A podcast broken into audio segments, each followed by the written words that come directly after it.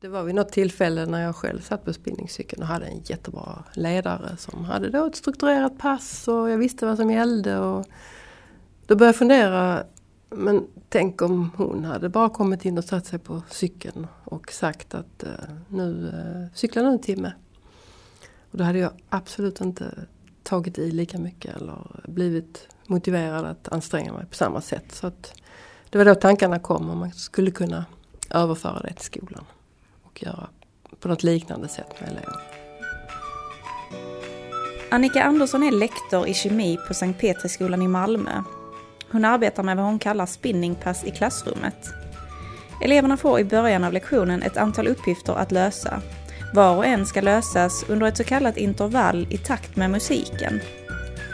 När låten är slut har de en gemensam genomgång innan nästa intervallpass drar igång med en ny uppgift. I dagens avsnitt berättar Annika mer om hur det går till och varför hon tycker att det är ett så bra inlärningssätt. Välkomna till Pedagog Malmö.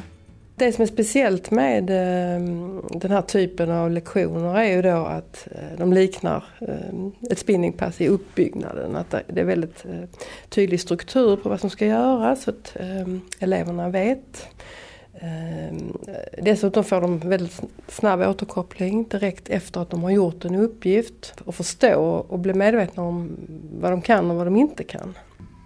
Är detta ett bra inlärningssätt? Ja, jag tycker det. Jag tycker, eller framförallt så tycker jag det är bra med variation.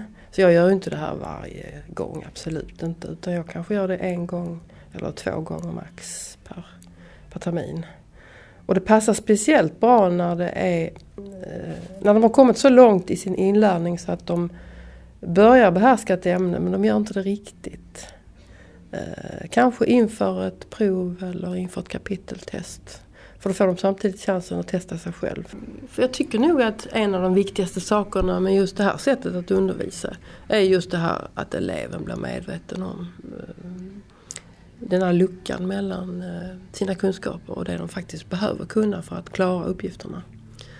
Och det blir så tydligt och ehm, just eftersom de är så inne i uppgiften, de har ju faktiskt jobbat med den tre minuter eller fyra minuter eller fem minuter innan jag startar min genomgång på tavlan. Därför har de den ju aktuellt i sitt huvud. Och jag tror att, att just i det ögonblicket då, de upptäcker, jag klarar inte den, vad är det jag inte klarar?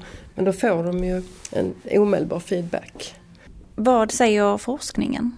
Eh, ja, eh, vi har ju... Eh, jag håller ju på och eh, forskar lite i klassrummet kring eh, varför det här fungerar och testar eleverna och frågar eleverna.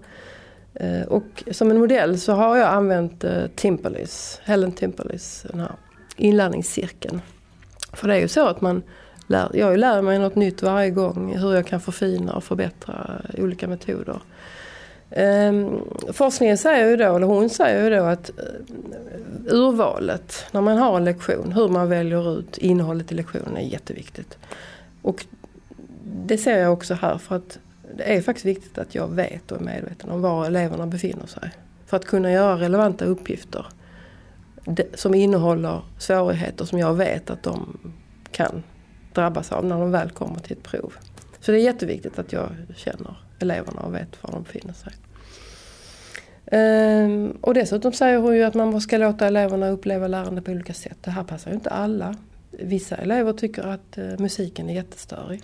Så där får man också vara lite mm, vaksam och eh, Såklart har jag inte musik alla mina lektioner men någon gång och vissa och många tycker det är jättebra det peppar dem lite och stimulerar dem lite och får dem att, och, eh, att det ökar motivationen.